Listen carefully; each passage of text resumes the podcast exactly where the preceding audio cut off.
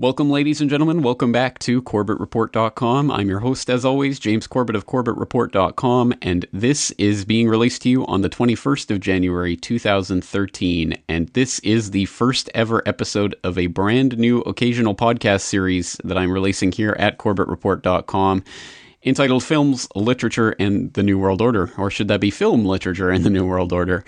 But uh, people might recognize that from the title of a YouTube video series that I had and was producing a few years ago. I've produced several episodes of that, but because YouTube is YouTube, and we've been over some of the problems with that and how uh, they don't really respect fair use and other such things, it's becoming more difficult to put up videos about uh, about movies or about copyrighted materials. So, in the effort of not having to worry about that at all, we're going to do a an occasional podcast audio series on books and on movies that I think are of importance because often we can learn a lot about ourselves and about the uh, the culture around us through this type of entertainment, programming and sometimes just actual literature. So it will be interesting to explore some of these things. Once again, for people who haven't checked out that video series, I suggest that you go. There's a playlist on YouTube that I'll link to in the uh, the notes section of today's podcast, where you can find out more about that. But basically, every third Monday of the month, we will be going over a new book or movie, talking about some of the ways that it relates to the things that we talk about here on the Corbett Report. And usually, I'll give you a month's he- heads up uh, notice so that you can go and actually watch the movie or read the book ahead of time. But obviously, since this is the first episode, well, it's going to be a surprise for all of you. Uh, today, we're going to be talking about a book called The Call of the Wild by Jack London, and this was originally published in 1903.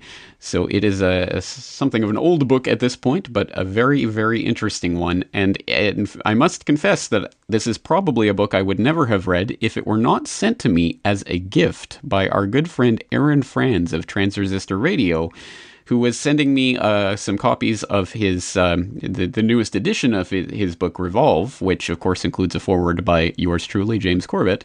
And as a gift, he sent me this book, The Call of the Wild, and I read through it, and I was very, very impressed with it. It has a lot of very interesting ideas in here. It's a very quick read, so if you want to go out and read this book, I, I, I recommend it, and it will not take very long. It only took me a couple of days, and I wasn't even trying that hard to plow through this. So if you want to pause the uh, podcast at this point, then you can come back after you've read it, or you can just listen through. But I, I have to admit, there will probably be spoilers in here. So if, if you are planning to read it, you might want to read it first.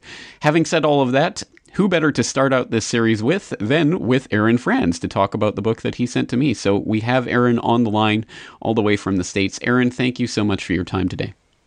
Uh, thank you, James. It's great to be here to talk with you. Absolutely. And uh, once again, let me just say for the record that I absolutely did appreciate this book. So thank you so much for sending it to me. But of course, this coming from Aaron Franz of Transistor Resistor Radio, of course, I had to see, well, what is the bigger meaning to this? Why did he send me this particular book? And I think this relates quite strongly to a lot of the things that we've talked about in the past. But perhaps we can uh, we can start talking about and addressing some of those themes here for the, the podcast. I guess first of all, we should just start with the sort of general what is this book? What is it about? The the uh, the ABCs of it, and and I guess the long story short is that this is about a uh, a dog named Buck who is mm-hmm. a sled dog for a certain amount of time. He gets um, basically captured and then sold in, uh, to uh, to an owner. He eventually ends up with uh, with a man that he respects and loves very much called Thornton, and uh, and then at the very end spoiler alert yes at the very end thornton dies and uh, and and basically buck reverts to a form of savagery a savagery wilderness type uh, type mentality. So just as uh, some of the background to this um, as i say this was published in 1903 it was originally entitled the sleeping wolf um, as I understand it, it was actually originally published as a serial in the Saturday Evening Post from June 20th to July 18th of 1903, which I did not know when I was reading the book, but actually I guess it kind of makes sense. Um, and as some background on Jack London, um, his real name was John Griffith Chaney. He was born in San Francisco, San Francisco in 1876. He was married twice, but only had one child who died within a few hours. Uh, he was a controversial author in his day. He was in favor of socialism and women's suffrage. Um, he was a uh, he was a very popular writer, um, so the Call of the Wild is, was quite well known. And um, I guess that that serves as kind of an introduction. But let's talk, Aaron. Let's talk a little bit about this book. First of all, let me satisfy my curiosity. Why did you send me this book in particular? Oh, a host of reasons. one, um, one, one of just the basic things was that it was an old copy of the book, not a first edition, but like maybe a second edition or something. I just those are just always really cool. So I was like, okay, actually comes from that time. So it's just like a little little aspect of it. But when it comes to the actual content of the book, uh, there are indeed a lot of ideas in this book that uh, that are important, and, and, they have to do, as you said, about um, they tie in with the topics that we've talked about before.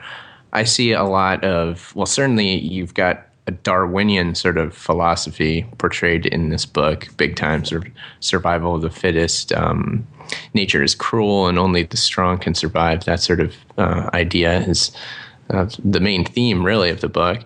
And then, along with that, uh, take that idea a little further. It even goes into a little bit of eugenic kind of breeding and things like that. And uh, it, it, uses the dog, the main character Buck, uh, being a dog.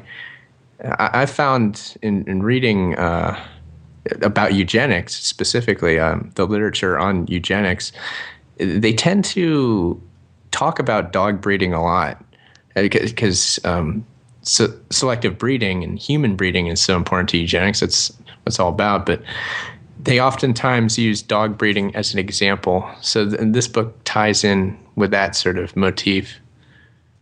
It, it, certainly does, and it's interesting because ultimately, I think the message is that you can you can take the dog out of the wilderness, but you can't take the wilderness out of the dog. I mean, it seems to be that it's fundamentally about how we are all um, we can be trained in various ways and we can adapt certain habits but at the end of the day we still are what we are and i think that this book is fundamentally about book, buck rediscovering what what it is kind of deep down underneath which presents a kind of interesting philosophy about about the way that that humans are and the way they operate.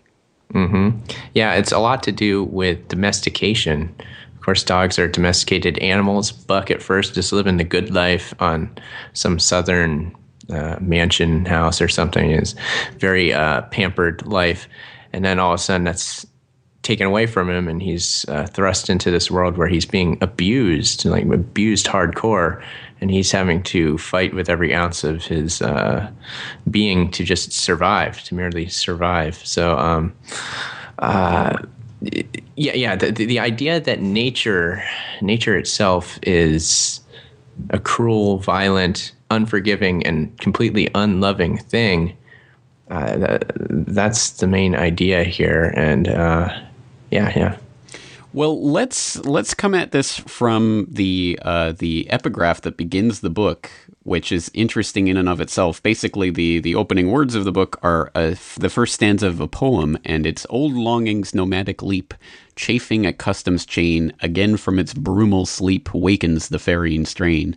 Which is an interesting little uh, little stanza in and of itself. This is actually part of a larger poem that's called Atavism, which is by uh, oh, that's going to um, not only escape my memory but escape my Google abilities for the moment. I will get that back to you in a second, but I will put a link in the show notes as well so you can read the entire poem. And it's uh, it's an interesting poem, but of course it brings up the idea of atavism. And what is atavism? Well, I guess we can turn to Wikipedia for the kind of basic. Uh, con- uh, the basic definition. Atavism is the tendency to revert to ancestral type. In biology, an atavism is an evolutionary throwback, such as traits reappearing which had disappeared generations before. Atavisms can occur in several ways. One way is when genes for, for previously existing phenotypical features are preserved in DNA, and these become expressed through a mutation that either knock out the overriding genes for the new traits or make the old traits override the new one. A number of traits can vary as a result of shortening of fetal development. Blah blah blah. So basically, this is the uh, the science and the the actual study of how these kinds of biological throwbacks to our evolutionary past can occur. And of course, that is very much apropos to the book itself, talking about Buck and how he basically, as we say, reverts to his, his underlying phenotype or his underlying mm-hmm. DNA or whatever. And of course, this does come back to that issue of of eugenics. And and I guess the idea at the end of the day is that there are certain traits, there are certain DNA, there are certain features that are just part of us, bred into us over millions yeah. of years, and there's nothing we can do to get rid of them.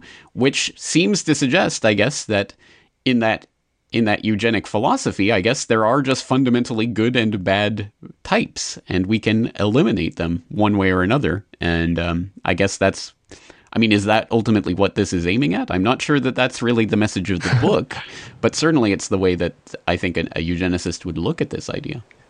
I think a very important thing to note here is the um, again, it's about domestication. So, um, domesticated animal is not in its natural state; it's in an unnatural state. It's been made passive. The aggression has been taken out of it. So it is it's subdued. It's subservient to its master, which is uh, a human being. A human being also living. Um, in civilization as we know it. The, the, real point here that the book is making is that not so much dogs, but human beings are uh, domesticated creatures. So, so uh, living just in civilization, uh, any given civilization really is a process of taking the natural um, uh, instincts to an extent out of the human being, the, taking the violent sometimes violent and aggressive nature out of man so that he be he can be made um, to fit into civilization better. This is um, it's actually uh, while um, being like this, being passive, being subdued, actually helps the average person fit in to daily life.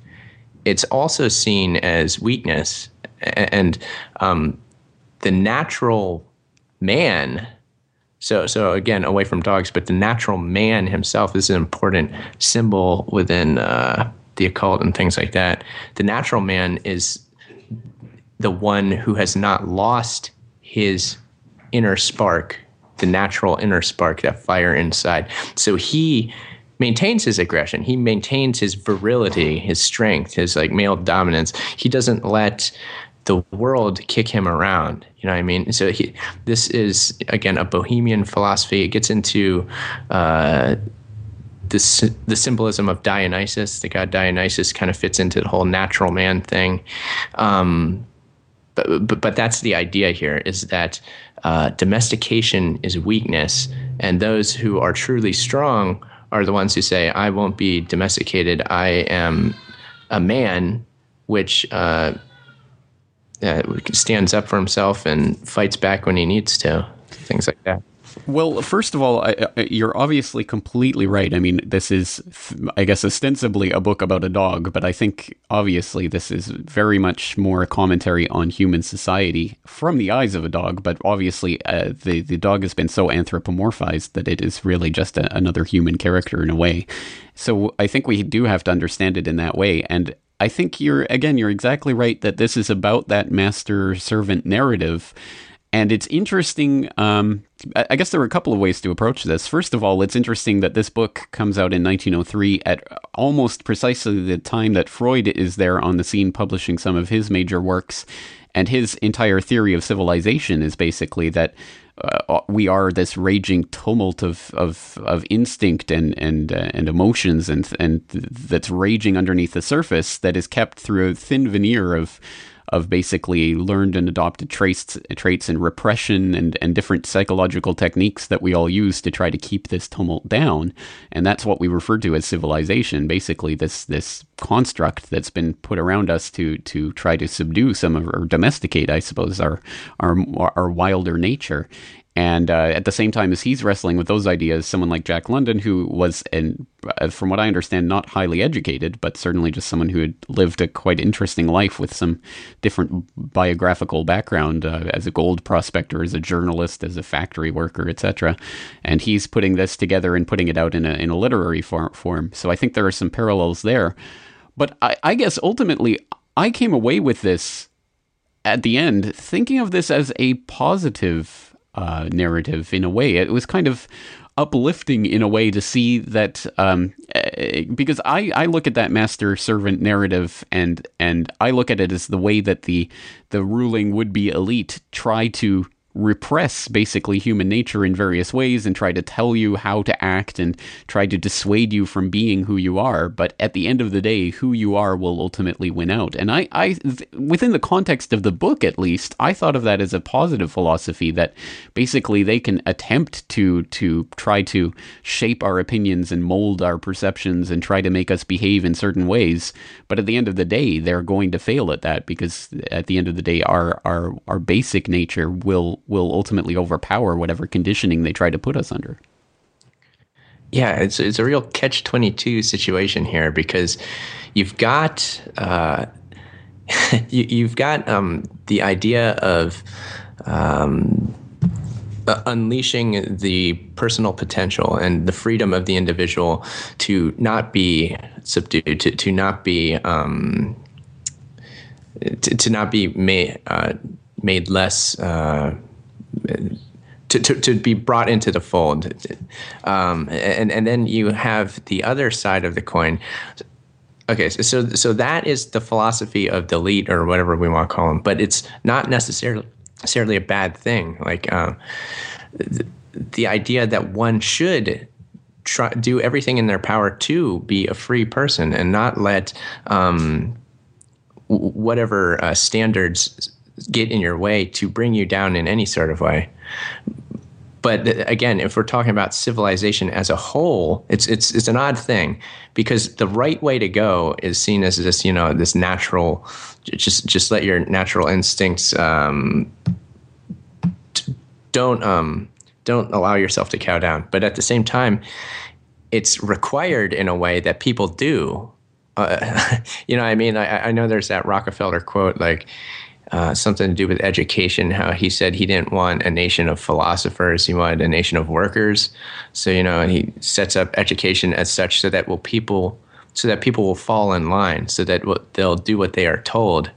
You know, I mean, that's not a good thing, but but for those who can break out of it, I mean, that's obviously a good thing. So, so, so it's weird. You've got the people who they themselves uh, understand this whole natural man ideal and, and they relate to it and they're like okay yeah you know we are we are the ones in control here you know we're not letting ourselves be um, be domesticated. So we're wild animals. We remain to be we remain wild animals in a sea of domesticated creatures. But hey, you know what? We need those domesticated creatures because if we didn't have them, we wouldn't have civilization at all. And then and then everybody'd just be wild animals, and they'd be uh, then it'd be a real fight for survival. Then, and they themselves would be in trouble. So it's uh, it's just weird. So I, I do. I do actually agree with what you say, though. It's it's not a bad idea, and the book I think the book is uplifting in, in that aspect. I think everybody can relate to that. Every, everybody wants to break out of their cage. You know, they don't want to be the rat in the cage, as that um, the song says, and all that. You know, that's just ingrained in all of us. But it's also very difficult to break out of our comfort zone. It certainly is, and I, I must admit, I, I in my first reading, I, I wasn't reading deeply. I was just sort of reading through it, but it did leave me with that impression, and the impression that I get from the take of it, at least from the context of when I was reading it, was that this is in some ways maybe the the elite nightmare that this carefully controlled and crafted and uh, society that they've tried to create. And obviously, this book predates a lot of the the uh, social conditioning techniques that were developed in the 20th century, but I think perhaps envisages at least part of how that process works. But the idea that that whole system can be undermined by people basically just rediscovering their nature is, in some ways, I think perhaps an elite nightmare because they like to dream that they can control society through the, all of this conditioning. But at the end of the day, perhaps it's all for naught because we are still just basically humans and we will continue to revert to that. I don't think, I don't know if that will actually play itself out in the real world, but at the very least, it's an interesting idea to think about. Um, certainly, as people just become more and more kind of beat down and conditioned. Well, you know, that's just the way the government is. It's that's just how the society functions. There's nothing we can do about it. This, in a way, posits a different type of idea. No, there is something you can do about it. All it takes is the rediscovery of who you are. So I, I do see that positive aspect to it. So let's let's see if there are negative or darker aspects to all of this as well. Negative or darker? I would say one of the main dark ideas in this book would probably have to be the whole part where Buck um, bonds with that uh, man who who became his owner up there, and um, it, it goes off into that story for a whole chapter. You know, they're um, they're bonding with each other, and this bond of love uh, is uh, illustrated in in a whole chapter at least, as I remember it. And then uh, after that, the bond is broken. Um, that whole idea that you know the relationship between uh, the man and the dog was symbolic of uh, just being caring, nurturing, and letting that sort of natural, violent, aggressive spark in you die to an extent, but die for a good reason. Die for the sake of this loving relationship. So uh, th- this this sort of relationship is something that everybody can uh, relate to. I, I would hope that everybody can relate to it at least. This is the sort of relationships we have with our families, with our friends, you know, and it makes us kinder, gentler people. So uh, that is a good thing. This book goes to the extreme end of you know you have to just unchain yourself completely uh, to the extent where that um, any sort of love is actually weakness you see, so it, so it's one. It's again going back to what we said before. It's one thing to say yes, we should let. Um, we should not let ourselves be domesticated. We should stand up for ourselves, things like that. But there's also something to be said for being a kind, gentle person too. So it's a weird, it's a delicate balance. This book goes to the extreme end where it's like you know the balance is for the weak, and and Buck goes on and and gets to he goes on to breed with the wolves and they become some sort of superior super dog wolf creature. And that's obviously a very eugenic idea. That's true. It's true. It it is that kind of dichotomy between the the loving relationships and the and the wildness of nature. And uh, and that is actually a very important point of all of this. But in the end, it doesn't completely eradicate that. He still does have that affect- affection for Thornton at the very end, where um, he returns to that that place in the woods where uh, Thornton died every every year or every month or whatever to to you know sing his song. So uh, there is still that bond at the very end. That's still that loving relationship, but that really is the last bond to to the world that he once knew.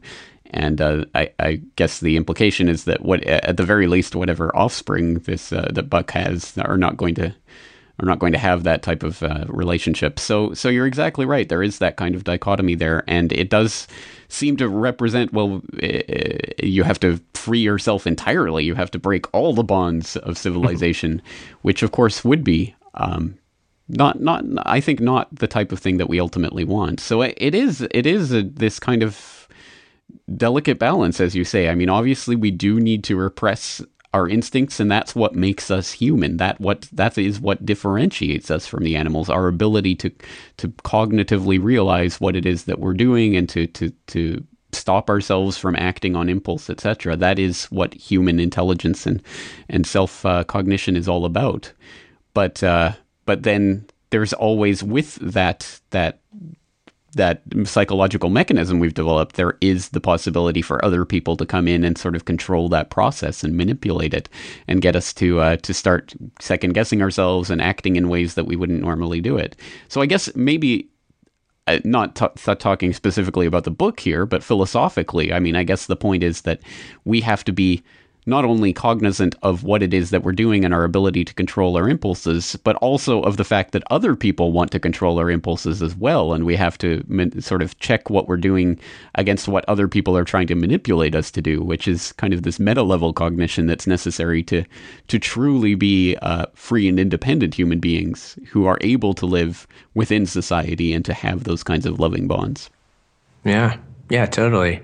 Yeah, there was also the aspect of uh, it seemed to be sort of the ritual abuse concept was in this too. And Buck first gets taken away, and he's abused very hard, abused very badly, and um, this abuse, uh, oddly enough, is what actually sort of brings about this change in him to become a stronger creature. So, so this is another kind of disturbing aspect I found too, is that abuse. Um, let's see here. There's a lack of food, physical extremes, harsh discipline. All this brings on strength. What, what do you think about that aspect? Exactly right. That is definitely something that is a recurring theme in here. It's always the discipline and the punishment and that does achieve certain results. Certainly, he does toughen up and become sort of more of a worker dog after the abuse. So there is that aspect to it. And then the other, I guess, the other theme that they try to tie in here is that yes, you can get sort of results that way, but the only way you can get a dog that would not only be willing to do anything, but able to do anything, able to do these super, superhuman, super dog feats of strength, etc., is through the loving relationship. So we see towards the end when he uh, gets into Thornton's service and loves Thornton, and Thornton loves him, and he ends up uh, doing the uh, the dog sled race, and he ends up pu- pulling you know more than anyone thought he could pull, and he wins the bet for Thornton, etc. I guess the implication is that because that was based on a loving bond, it was even stronger than than what was achieved yeah. through through abuse. Well, there you go. Yeah, that, that is a good um, point that the book makes there, because um, yes, some uh, some would be of the mind that you know the the ritual abuse basically is uh, the only way to make someone strong. And th- this whole thing, it, it, makes me think of what I've read about um, ritual abuse and uh, mind control techniques and things like that. Uh, ritual based mind control and all that. And it, it, it made me think of that when I read it. And anybody who would be operating under the idea that ritual abuse is the way to like create some sort of super soldier, super spy, whatever, like some sort of uh, perfect purpose made person for whatever purpose you're going for, they're not going to be correct because you, you know they're it's uh, it's it's missing that um, well it's missing the the love and how, how could you it's, it's, it's so difficult for the average person to even understand how that sort of thing could come about. But but, but at the same time, somebody th- thinks that's a good idea. You know what I mean? So uh, it's it's disturbing. Yes, and absolutely right. There are people out there who do believe that it's only through the sternness and the abuse and the, and sort of that breeding that almost hate relationship is the only way to get any any kind of order in the world. And i think we can see that obviously, unfortunately, from a lot of the people who are in positions of political power and social control and uh, and who have economic influence in the world that believe that it's. Uh, I mean, that is the social Darwinistic philosophy, right? It's only the strongest that will survive this great battle for resources that's going on in the world, and we can see that unfortunately playing out in all sorts of ways. Which is why I think perhaps I was left with more of an impression of this book as being kind of anti-authoritarian in that sense, and some somewhat hopeful because it presents the idea that no, ultimately the love bond is stronger and will be more important at the end of the day than anything that's achieved through that type of that kind of abuse or, or putting people down. So I guess that's perhaps part of the reason I felt at the end of the day that this book was was more about the positive aspects of this than the negative. Yeah, yeah, I, I think you're right about that. It's definitely uh, definitely comes from a good place, and anybody who reads it is going to well they're they're all going to relate to it and they're going to see the good in the book and you're like okay this it's it's a classic. What can you say? It's a classic book. It is and i must admit uh, since you mentioned it yes i do appreciate this is a very old edition. It's 1910 so just uh, a few years after the original edition and uh, it is it is there is something about reading an old book and perhaps even the process of reading an old you know paper bound book um, from you know a hundred years ago. I mean, there's something to that as well that perhaps we can reflect on in this age of technology and ebooks and you know instantaneous downloads and all of that. There's something uh, there's something that we are sort of losing, and that was another thing that I was kind of left with through, through this book. This sense that that we are losing or perhaps have already lost certain key elements of our past, our, our, our shared past, our ancestral past, because of the world that we've kind of slotted ourselves into or been slotted into. And that it's important for us to, to reflect on that and perhaps even to mourn for what it is that we're losing, because that might be an important part of who we are. And that might explain some of the reasons why we feel so disconnected and and affected by the world around us because we have lost something about our past and about the ways that humans have related to each other in that past. Yeah, I couldn't agree more. This is uh, always a concern with things that I talk about on my radio show and just in my book and all that. It's a major concern of mine is what have we lost? What, have we lost? And um, how much more could we lose? And what uh, are the trends in this uh, area?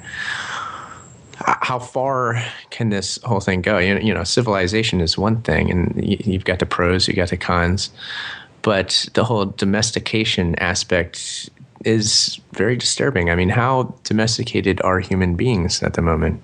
You know, I, I don't think it would be useful to say that we're not, because in my mind, we are. We're, we're certainly domesticated to a great extent. Uh, but but why is that? Um, what is the history of that? I guess uh, what is the history of, and what is the future? Again, what are the trends in this, uh, especially to do with aggression? Again, all aggressive instincts. Uh, now, see, it's it's very easy to um, villainize all aggression, all violent nature within mankind because we, we obviously have it. It's there. It's plain to see for anyone but is it a bad thing necessarily? No, it actually serves a purpose. Uh, the purpose, main purpose being for our aggression is to defend ourselves. You know, because if, if we don't have the instinct to fight back when we need to, then we're going to die. We're, we're going to die out. We're not going to survive. And I feel a lot of where we're going today has to do with the villainizing of uh, the human aggressive nature, and and a lot of people out there would want to. Again, if you get into the transhumanist angle, some of them actually say, you know, you know, we should put chips in our brain or use some sort of technological um, devices that suppress um, bad emotions, that suppress bad uh, could suppress aggression, things like this. They actually posit that as like a solution to you know violence in the world or something. It's it's just a very generic thing, uh, but it's it's such a wide, broad thing that if we were to do something like that, the implications would be massive and be very, very dangerous for, for everybody involved. Well, I think you're right that we've been offered false templates about nonviolence and what that is and how we can implement it. Because, I mean, it's important to keep in mind. I mean, Jesus was angry when he threw the money changers out of the temple, and Martin Luther King and um, and Gandhi were people who were deeply conflicted about the use of violence in various stages of their thinking and and advocated different strategies in different situations. So I think we've been given this myth that there's this perfectly ultimately completely peaceful person out there, or that's the ideal that we should be striving at. And uh, of course, that isn't not only unrealistic, but perhaps not even what some of the uh, the great nonviolent teachers throughout history have taught. So I think we have to to be uh, interrogating some of those notions a lot more deeply than we have in the past. And I think there is something to be said about the fact that well whatever whatever we want to attain whatever kind of ideal we want to strive for at the end of the day if we are human beings and we do have these instincts i think it's perhaps more reasonable to to look at how we can live with those instincts rather than to to suppress them entirely or pretend they don't exist because i think they come out more violently once they are released. So i think there has to be some sort of honest accounting for who we are as human beings and at the very least, we can read a book like The Call of the Wild to see that there is that, that note of the missing, the lost, that thing, that, that, that, that state of wilderness that we have, that has been taken out of us, but is still there, or at least, at the very least, we still feel its, its absence, which I think is, is um, something at the end of the day that's important for us to cogitate on occasionally um, to at least understand what it is that that has been bred out of us or is missing. So I think there is that uh, that very real question of the domestication. How far have we been domesticated? Is it always a bad thing? And if not, when is it a good thing? And how can we use that, you know, positively, or should we revolt against it entirely? At the very least, I think these are the types of things that we should be looking at in relation to this novel. But I don't want to beat a dead horse, so to speak, or I suppose a dead dog. Um, so perhaps we should. Um, uh, just to wrap this up with any any other thoughts that you want to leave listeners with, or anything that you want to uh, bring to their attention with regards to the Call of the Wild. Well, I, for what it's worth, I did read online last night that Jack London um, attended Bohemian Grove, and he even wrote up some uh, plays for rituals at it. I, I, now I, I don't know. I read this on Wikipedia, so you know, you tell me if this actually happened or not. It's just an interesting little note. I don't know. That is very interesting. I had no idea about that, so I will definitely look into that. Um, yeah. What yeah. What do you think that might mean? Well, it, it makes sense. Again, I, this whole if if you get back to the Dionysus Dionysian philosophy, I guess you'd say, of the natural man. That's what all, all about. What uh, that is Bohemian Grove. Bohemian Grove is Dionysus. You've got the whole. They do their stage plays there. Plays are. Um, it's basically an altar to Dionysus, the stage. So uh, there's that. There's the drunken revelry. You know, the cremation of care, and the natural man uh, reveling in his earthly power, his uh, divine spark. I, I, have to say that I mean there is that aspect in the book, and and and obviously I, I mean it makes sense that Jack London would um, you know fit into the whole bohemian crowd. This this is the it's the way of the bohemian. You know, the bohemian makes their own rules. They, they they're not domesticated creatures whatsoever. They make their own rules in life. And, uh, Indeed, you're know. right. And and just uh, to back you up on that, uh, going from the Wikipedia, they do have a link to the uh, the footnotes of a book called "The Literary History of the American West" that is noting that one of um, Jack London's plays, "The Acorn Planter," was in fact written for the Bohemian Club's hijinks. So you're exactly yeah. right. Uh, that is interesting. I had absolutely no idea about that connection.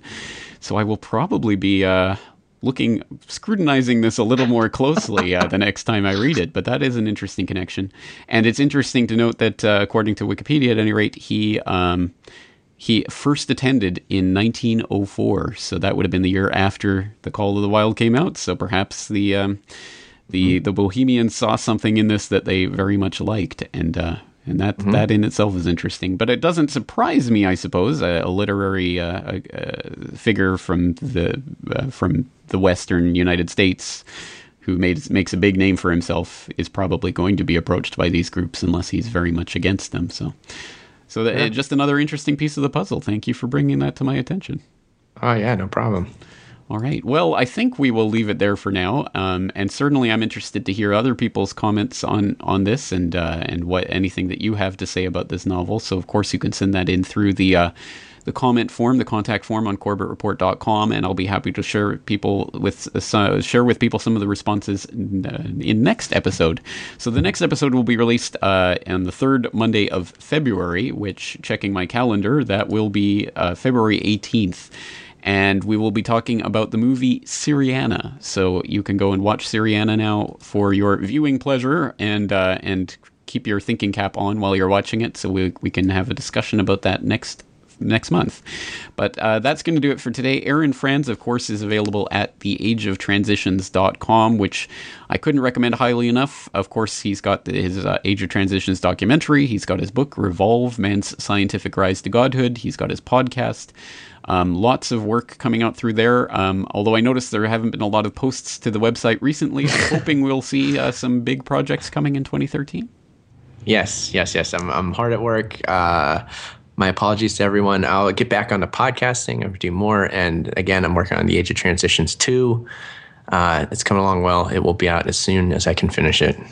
Excellent. Well, I'm waiting with bated breath. We will have you on once that's available. So, and everyone, in the meantime, check out theageoftransitions.com and uh, let me know what you think about the Call of the Wild. And that's going to do it for the first edition of Film Literature and the New World Order. I'm looking forward to talking to you all again very soon.